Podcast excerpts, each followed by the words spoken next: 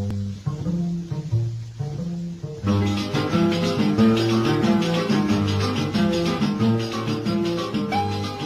everyone, and welcome to another episode of Go Out and Talk to Strangers.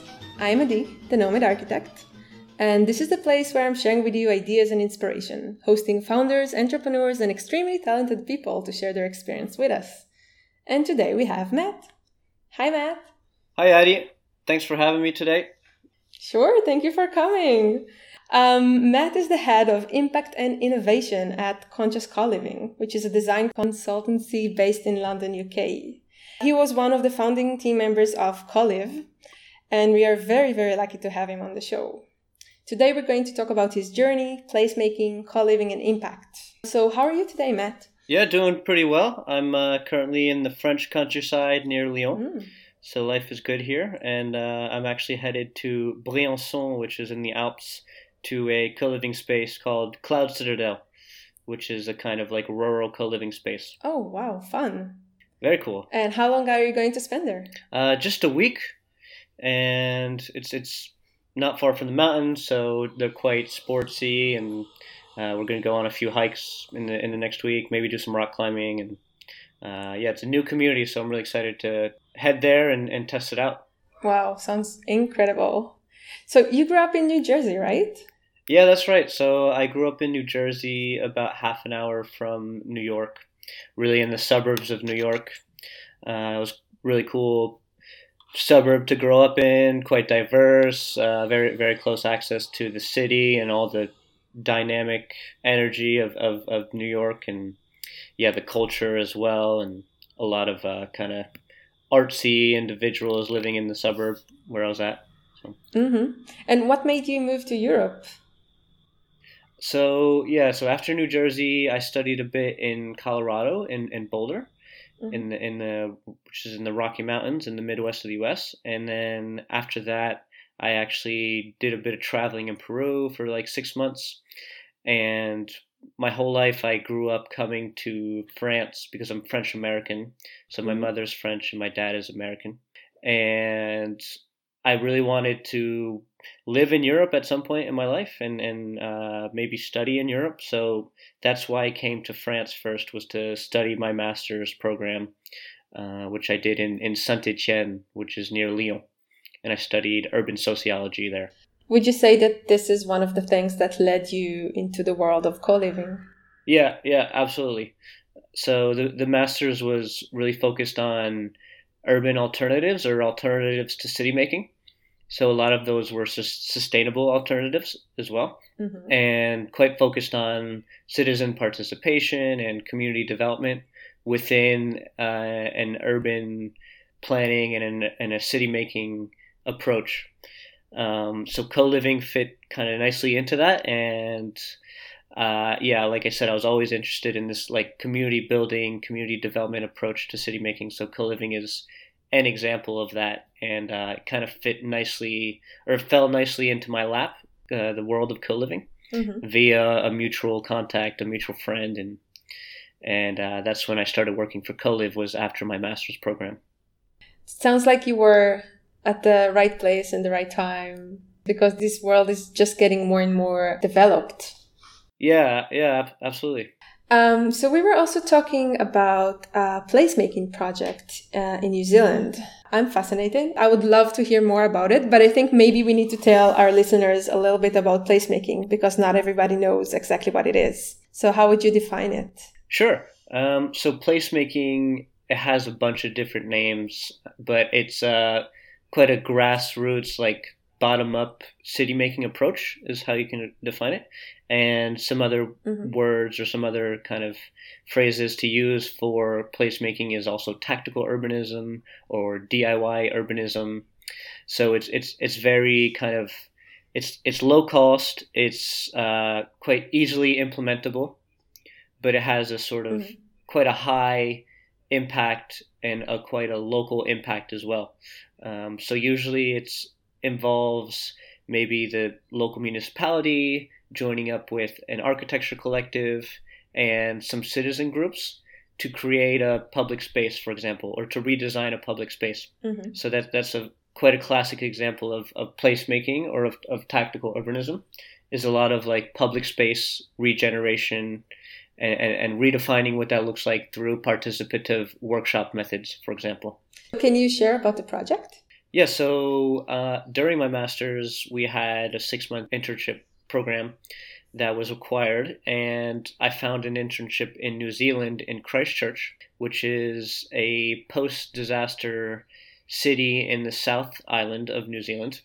So Christchurch had a few earthquakes in 2010 and 2011, and it had a pretty big impact on the central city and, and around the central city as well. So since then, the last 10, 10 years or so, the, the whole city has been in redevelopment. There's a whole kind of urban regeneration program as well that was created by the, the national government, but also the local municipality. And one of the approaches that they took was going quite strongly with this placemaking approach and, and, really getting local artists, local creatives, local architects to help redesign the, the central city and, and, specifically like the public spaces in the central mm-hmm. city. So it was, it was a way for community groups to kind of take an identity or, or, or recreate an identity for the central city. And, and they really had like a blank slate um, to, to recreate this identity, which is quite cool.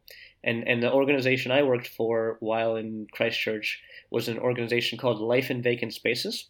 Mm-hmm. And they basically acted as a mediator between property owners and these community groups or artists or creatives that wanted to, to create new public spaces. So they, they, they came up with these legal contracts between the property owners to rent their those locations and those properties to community groups for very like cheap or or for free. Mm-hmm. And Life in Vacant Spaces, they were in charge of all of the legal and administrative know-how and, and processes. So they made it really easy for these organizations to, to plug in their, their kind of talent and their knowledge and their creations into the spaces of these property owners. Um, and yeah, it was, it was part of this wider ecosystem in Christchurch uh, with mm-hmm. other organizations that were doing very similar projects. One that's quite well known is called Gap Filler, which was kind of like a sister organization of Life in Vacant Spaces. And they they were the ones doing a lot of these like creative, quirky placemaking projects. Um, one of them was called the Dance-O-Mat, where they took a big dance platform or they created this like dance platform, a kind of like a stage mm-hmm. almost in, in a public space, and they added a laundry. And in the laundry, there was in the laundry machine there was a there was a stereo, there was a speaker, and then they had like uh, four speakers on the on each side of the dance platform as well, and you were able to go there and just like put 50, 50 cents into the laundry machine, and play music for about 10 minutes uh, or so. I forget the exact amount, but um, so it became this like really cool public space, uh, dance dance rehearsal space, you know. Um, and you can go with friends, you could go with family, you could go for actually like dance mm-hmm. uh, recitals or, or, rehearsals. There was quite a lot of groups that were doing that. And that was just like a really inspiring example of, of this kind of placemaking. Um, another one that they did was this big video game that they they had a big projector and they had like a massive joystick. Um, so it was almost like a sort of human-sized video game, and they created the video game with some local video game designers, and yeah, they, they did the whole like projections and everything themselves. So another really cool example of this, and, and since then they've done tons of uh, really cool, quirky projects. It's so playful. I think one of the biggest frustrations uh, around design and urban design, especially, that usually takes years before you see something change. And then placemaking uh, get this fresh, innovative, playful attitude that is just like, you know what, let's do something really cool. And it's almost like pop up or temporary most of the time. How long did this project last, let's say? Yeah, yeah. So um, when when defining placemaking, those are actually also other ways to explain it is like pop up urbanism or temporary urbanism. Um, so yeah, th- these are meant to be like temporary, but it's also meant to show how you can use these spaces for longer term, you know, mm-hmm. or like how you can adapt them into longer term solutions. Um, so actually, a lot of municipalities are really into like this placemaking nowadays. Mm-hmm. Um, more recently, I, I've been living in France, so Paris is is taking this approach quite seriously, and especially after COVID as well. Like they're they're they're looking into it very mm-hmm. seriously as a approach to recreate the city. And even before then, they they um, had a bunch of public space like uh, call for proposals, where mm-hmm. they invited local architects and local citizen groups and uh, like participative placemaking groups to redesign the, the seven main plazas in, in Paris. Mm-hmm. So like Bastille, Nation, Panthéon, which are like pretty historic plazas in Paris. And they basically wanted to get rid of all the car parks and then redesign these plazas to make them more pedestrian friendly, more playful, more uh, mm-hmm. more green as well. That's incredible. Yeah. I, I really wish to see more example of this you can see that the approach is changing. The whole mindset is changing to have less cars in the city, to have more walkable cities.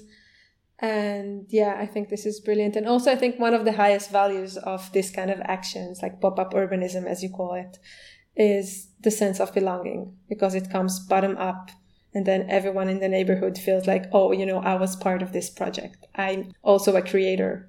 Yeah, exactly. That's that's what I was saying as well. Like in Christchurch, it was really about recreating an identity within within the city mm-hmm. um, and, and having like that empowerment and, and being engaged in that process as well mm-hmm. but i bet it's not easy all the time working with so many people no no and, and, and i say this but there's also a lot of barriers like there's also a lot of um, limitations that come from the national government mm-hmm. or that come from the local municipality as well can you share a challenge you had to to overcome? Um, yeah, so so in Christchurch, um, there was there was a lot of actors involved in the in the urban regeneration after the earthquakes, mm-hmm. and there was like a national plan. There was like a national uh, disaster recovery plan, and that plan was quite like top up or, or, or top down.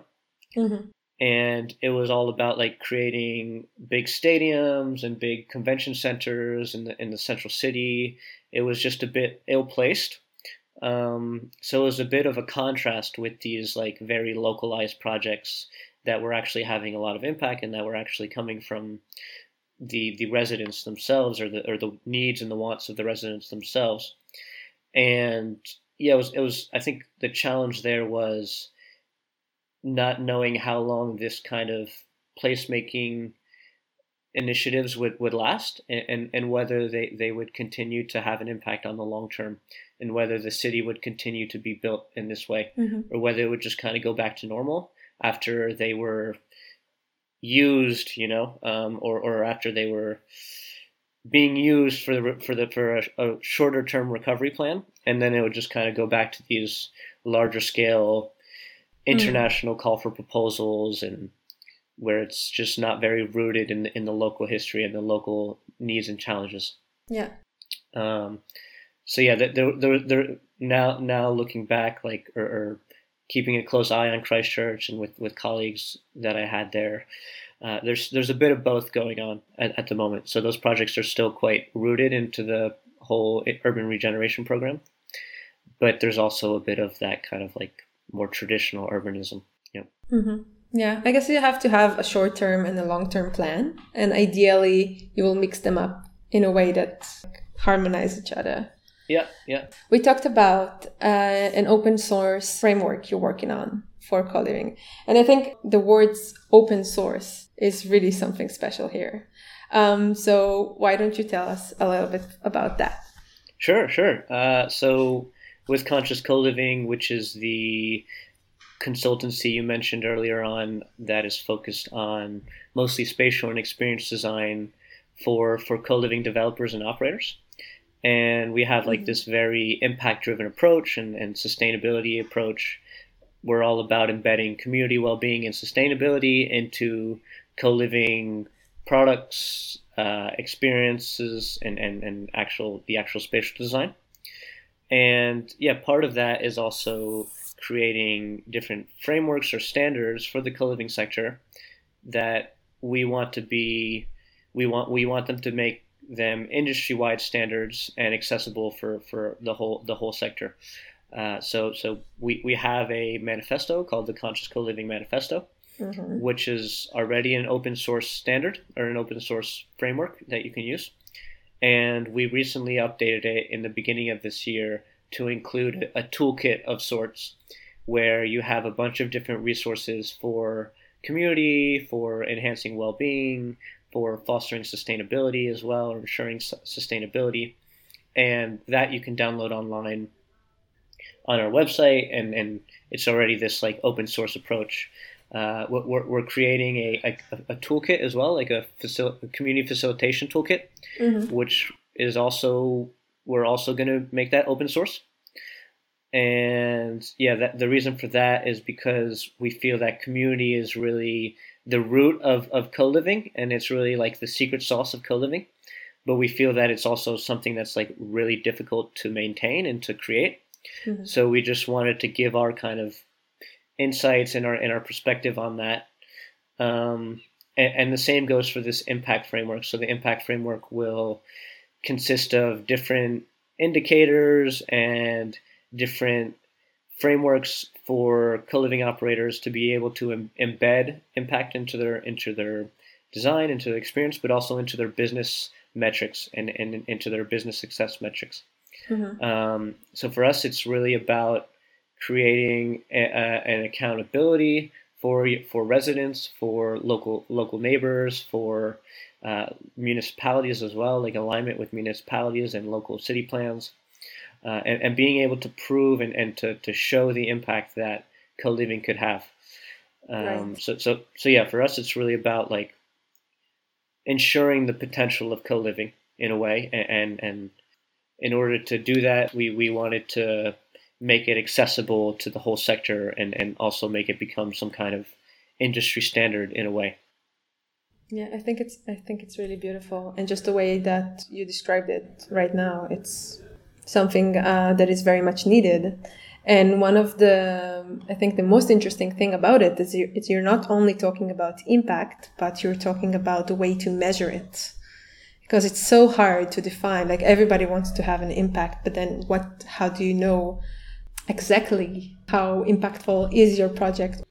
Yeah so so it's there's a fine line with measuring impact. Uh, it can it can easily become what you call like impact washing or greenwashing mm-hmm. um, it can it, it easily become a branding initiative and a marketing initiative more than a, more than a kind of like authentic business strategy. So the, the first step is that like you really need to have buy-in from all stakeholders, including like the CEO and investors and a lot of the top management. So that's like one of the first keys to, to measuring impact and and having having all those different departments involved have having their buy-in so that they can all champion the impact internally. Um, so that that's that's a bit difficult, especially when you have like existing business culture and existing KPIs and transitioning into more impact driven KPIs can be a bit of a challenge just because of the time and resource it, it requires and maybe additional staff, maybe an additional team, for yeah. example. Just a second, uh, KPI? Um, oh, sorry, KPI, uh, key key performance indicator. Sorry, I had a blank there. Yep. Yes. Okay, no, no, this is important for everyone. Yep. Um, okay, so let's talk about a real example um, about impact that you can measure. Yeah. So, for example, with with the framework that we're creating, mm-hmm. we are basing it off of our existing manifesto. So, around the aspects of community well-being and sustainability, and these are all things that you can measure. So, we're we're not necessarily recreating the, the wheel, but we're using frameworks that exist already. And for example, within sustainability, there are there are a ton of different building certifications for sustainability. Uh, there, there, there's one called LEED, L-E-E-D. There's one called BREEAM as well. Uh, there's one called WELL, uh, the WELL standard, which is a very interesting one. It really looks into resident well-being and air quality, light quality, sound quality, sleep quality, all these aspects of, of, of resident well-being or like tenant well-being if it's in an office, for example.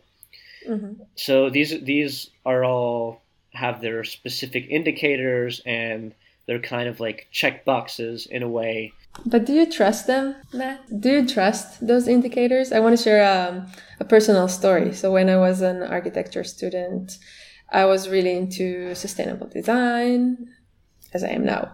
And uh, then I found out about LEED, and I and then I found out there is the first building in Israel that got the LEED Gold. Uh, was it like the highest one? I was really busy, obviously, being an architecture student. You don't sleep for like five years. and I managed to find a day to drive up north to Haifa in Israel and to see the building. And I was really excited to go in. But then when I walked in, it was an office building and it looked like a normal building.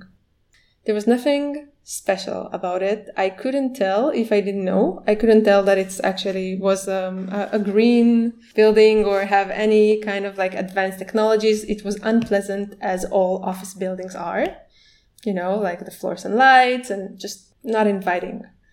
So then it made me question this kind of standards. Well, if if I can't feel it in my own well-being as a person, what does it mean? You know the impact is not only in the bottom line. Yeah.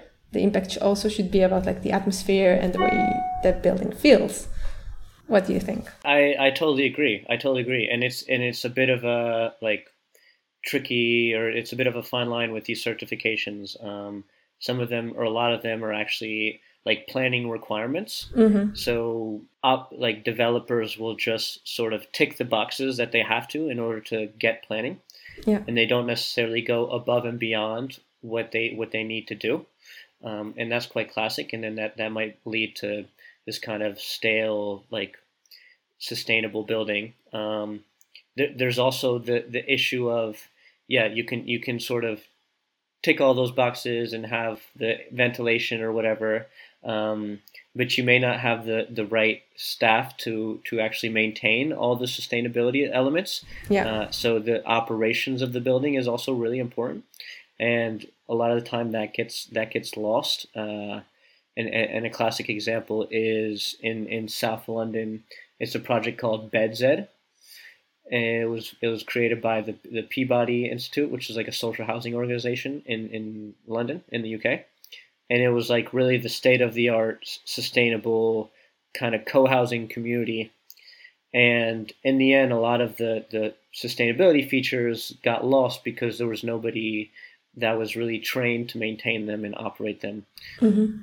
yeah, I, I, think I think they're like the WELL standard. I do I do have quite a bit of uh, trust in the WELL standard. I find it really interesting, and it, and I think it goes a bit beyond the BREEAM and LEED. Um, and I know that like I'm, I'm, or I'm pretty sure BREEAM LEED well they, they do work a bit together to see how to sort of merge a bit of their their their certifications and, and learn from one another.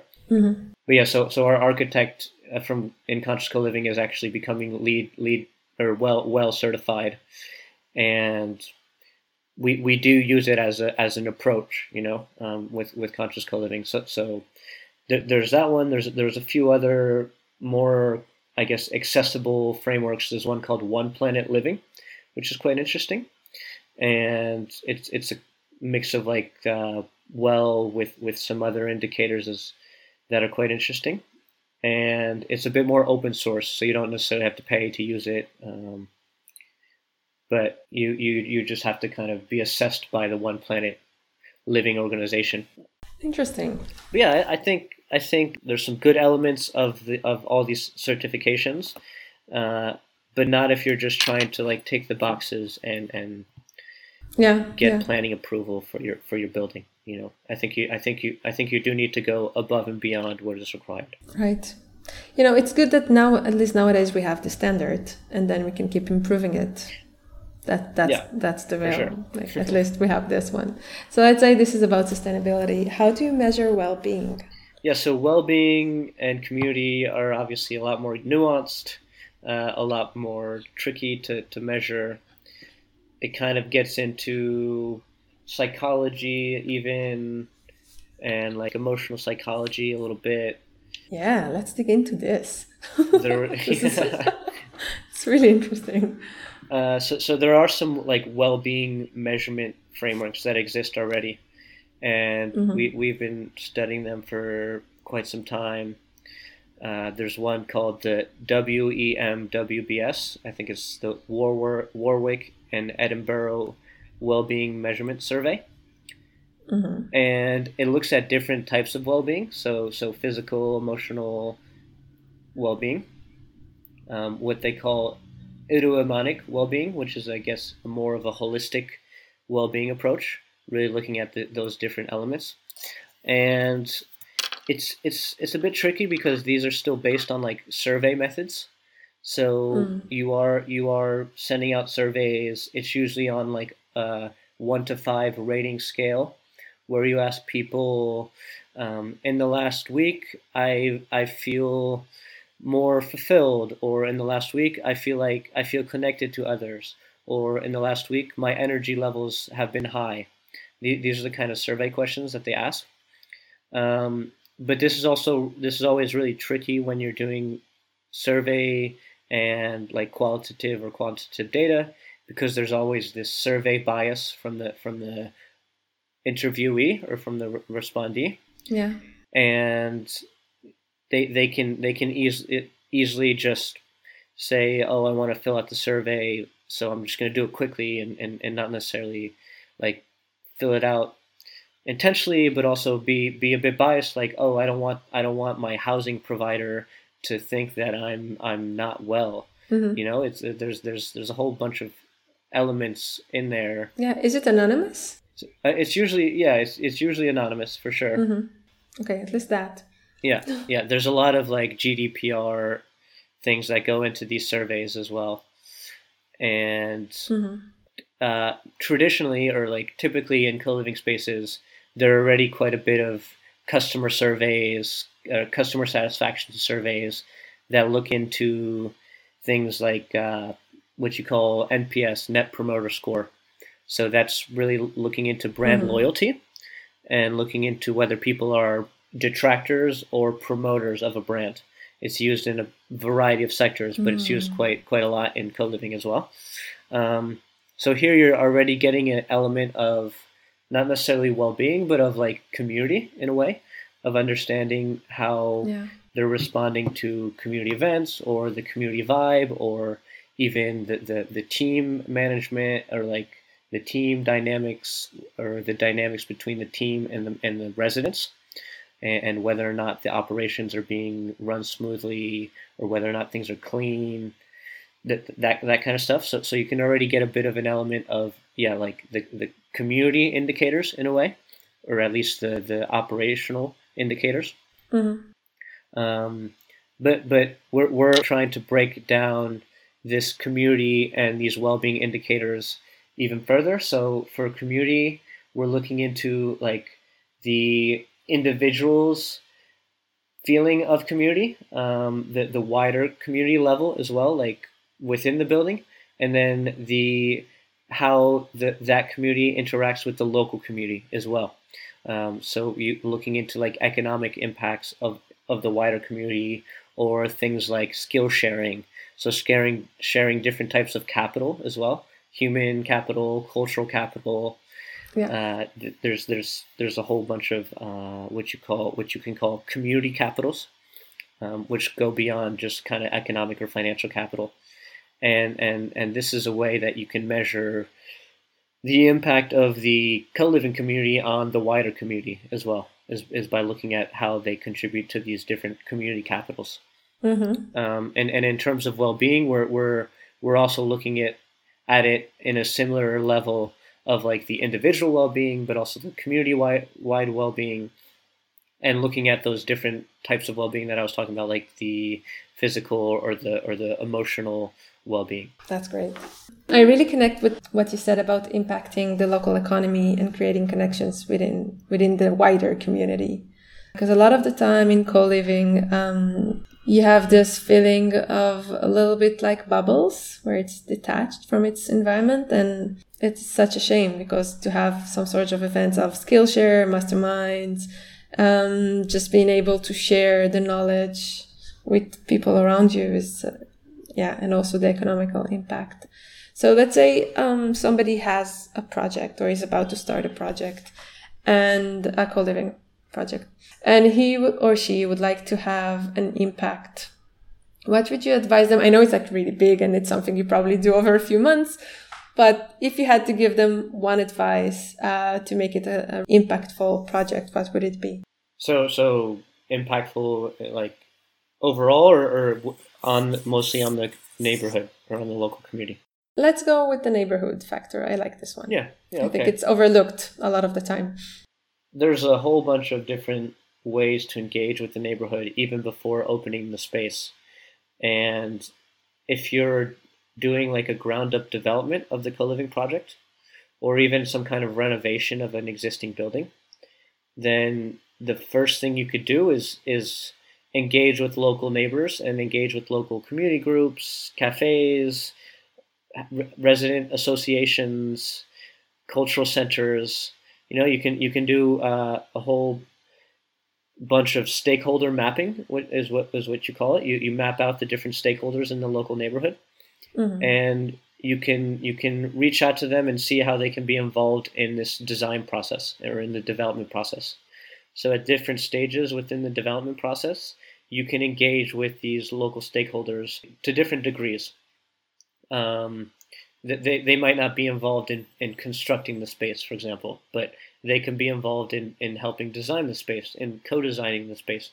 Yeah. And and a lot of the time it's more of a like when when you do consultation with local with local stakeholders, it's more of a kind of informing phase or it's more of an informing approach, which is not a very strong level of engagement because it's saying this is what we've done. Um, we're sh- we're showing you the design plans, but you don't really have a say on what on what we've done.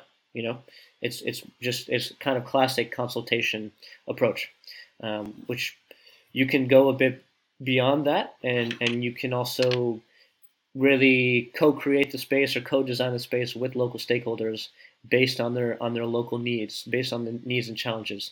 Mm-hmm. Um, so if you're a co-living space and you're you're going to have a bunch of amenities in your uh, amenity spaces open to the public, it's best not to cre- recreate a cultural center that exists across the street. You know, yeah. so you, so you really want to create a something that is that is needed within the local economy, within the local neighborhood.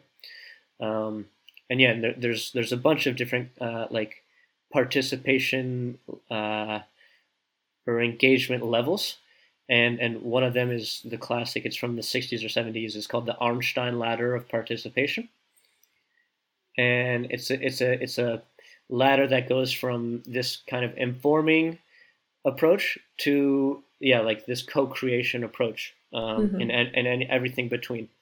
So so there, there's that one, and then there's one called uh, the IAP squared it's the International Association for Participation, I believe, something like that. And they also have a participation sort of spectrum, and, and it's a it's a it's a great tool to use when you're thinking about how you want to engage with local communities. Um, so that that for me would be the first step is is getting local communities involved in the design and in, in the development phases before opening, and mm-hmm. then you can get them involved in the like of the launch party, you know, you can get them involved with everything after that while you're in operations as well and and and, and yeah. really provide these like capitals like i was saying like uh, from from from your residents to local residents and, and vice versa I can see some of the placemaking skills coming to coming handy here. Just kind of like the bottom up approach of like not saying what the neighborhood needs, but actually asking them and inviting them to co-create it with you. I think that could be really strong. Yeah. So so a lot of these like participation spectrums and ladders do come from that kind of uh, engagement mm-hmm. or do come from placemaking. So I wanted to ask you, what do you think? The post-corona co-living world is going to look like or did, did it affect your perspective this recent few months where everything got crazy yeah uh, yeah i mean we've definitely been thinking about what what co-living will look like post-corona. Uh, we also just released a, a an edition of Co-Living Insights, which is our research lab or kind of research magazine. And it was the second edition. The first edition was at the end of last year. And this edition was about is co-living here to stay? So we we interviewed like over 20 different co-living operators, investors, architects, developers, asking them is is co-living here to stay? Um, so so luckily for us that most of them said yes, or all of all of them said yes. Mm-hmm. And we also did a, a cover story where we analyzed different meetups that were held by Co-Liv, different kind of international global meetups that were held around the world by Co-Liv's global ambassadors. And they were all recorded and they all had recaps. So we, we analyzed those recaps and we did a bit of a, a of a cover story based on those insights. Um, and we have like the top 10 key takeaways. And there, there, there's some, yeah, there's some interesting stuff in those takeaways. And mm-hmm. also just a lot of things that I was thinking about anyway. Um, and, and I think there's, there's this general consensus of the the values that co-living has is is here to stay and they'll, they'll be even stronger yeah. especially the values around community and and and providing this social environment for individuals moving into a city or for locals as well.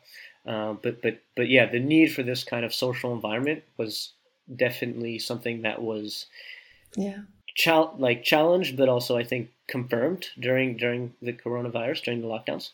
Um, but even this element of convenience eh, that that co-living offers. So even the element of being yeah having like very close customer service with the operator and having this like kind of trust based relationship with the operator i think for people that was mm-hmm. very important and they were able to get a lot of a lot of support from the operators themselves and, and, and then also on the kind of more operational side with like cleaning and with bulk, bulk getting bulk foods and, and getting bulk products like cleaning products things like that like that convenient factor played in really strongly during the during the confinement during the lockdowns, and I think it, it was it was something that will create a, quite a bit of like yeah this brand loyalty around co- certain co-living brands, but also around co-living as as a whole.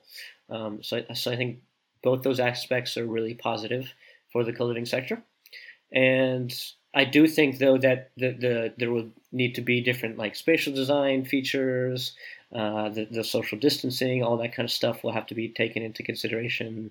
Mm-hmm. Different kinds of health and safety measures, hygiene measures will obviously have to be taken into consideration. Uh, just like any other kind of hosp- uh, hospital or hotel or, or, or, office space, you know. Mm-hmm. When you have shared spaces, of course, you yeah. have to have higher standards of hygiene.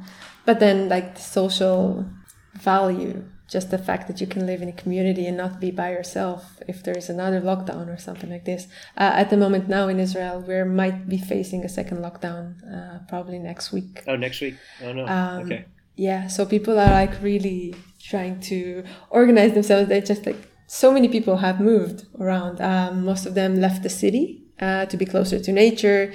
You can see higher demand for apartments that has a balcony or rooftop or a garden. People just really crave the outdoors and each other's company. People want to rent places together and just mm. co-live.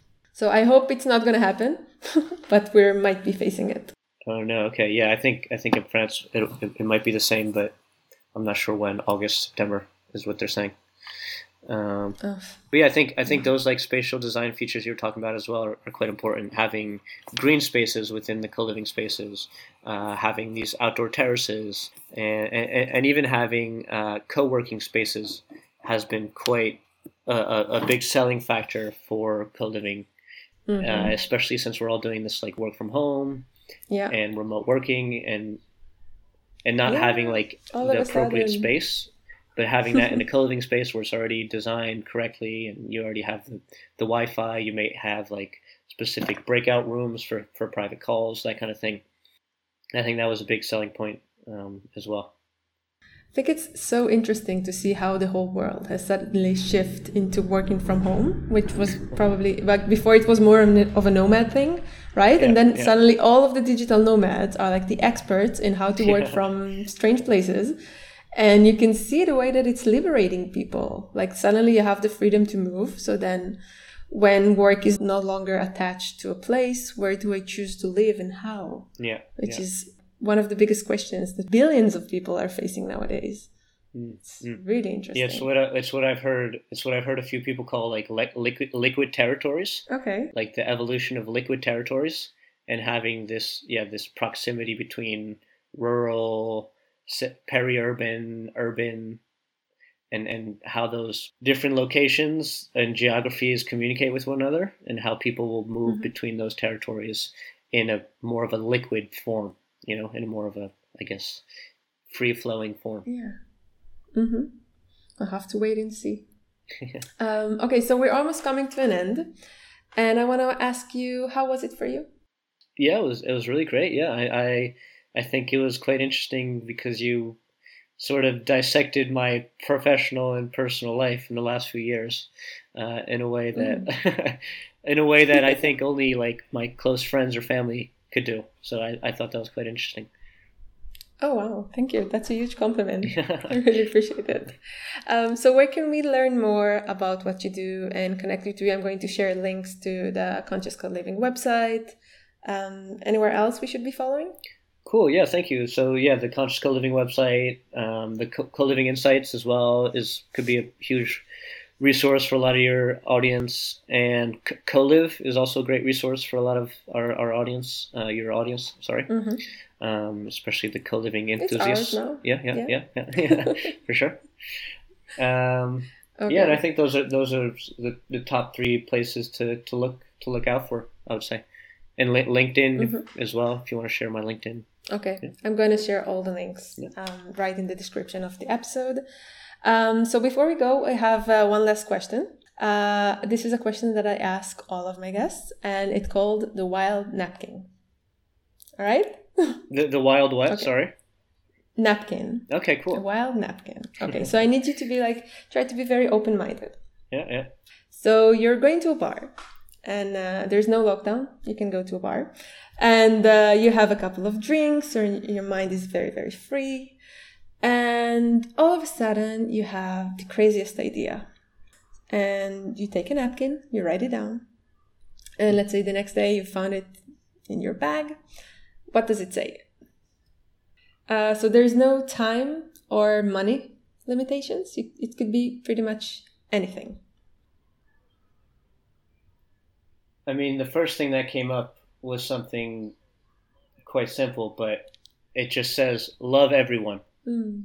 and I think that's that's kind of what we all what we all need these days is more more self love, Mhm. more kind of like intimacy with self, but also more intimacy and love of others and of more connection to nature, and and re- rediscovering and sort of rewiring ourselves for for love rather than for criticism and and judge judging and um, a lot of these kinds of reactions that we have these these like it, these fight or flight reactions that we often have um, especially when things like covid happen Mhm. um, Wow, I think this is one of the most beautiful answers I received to this question.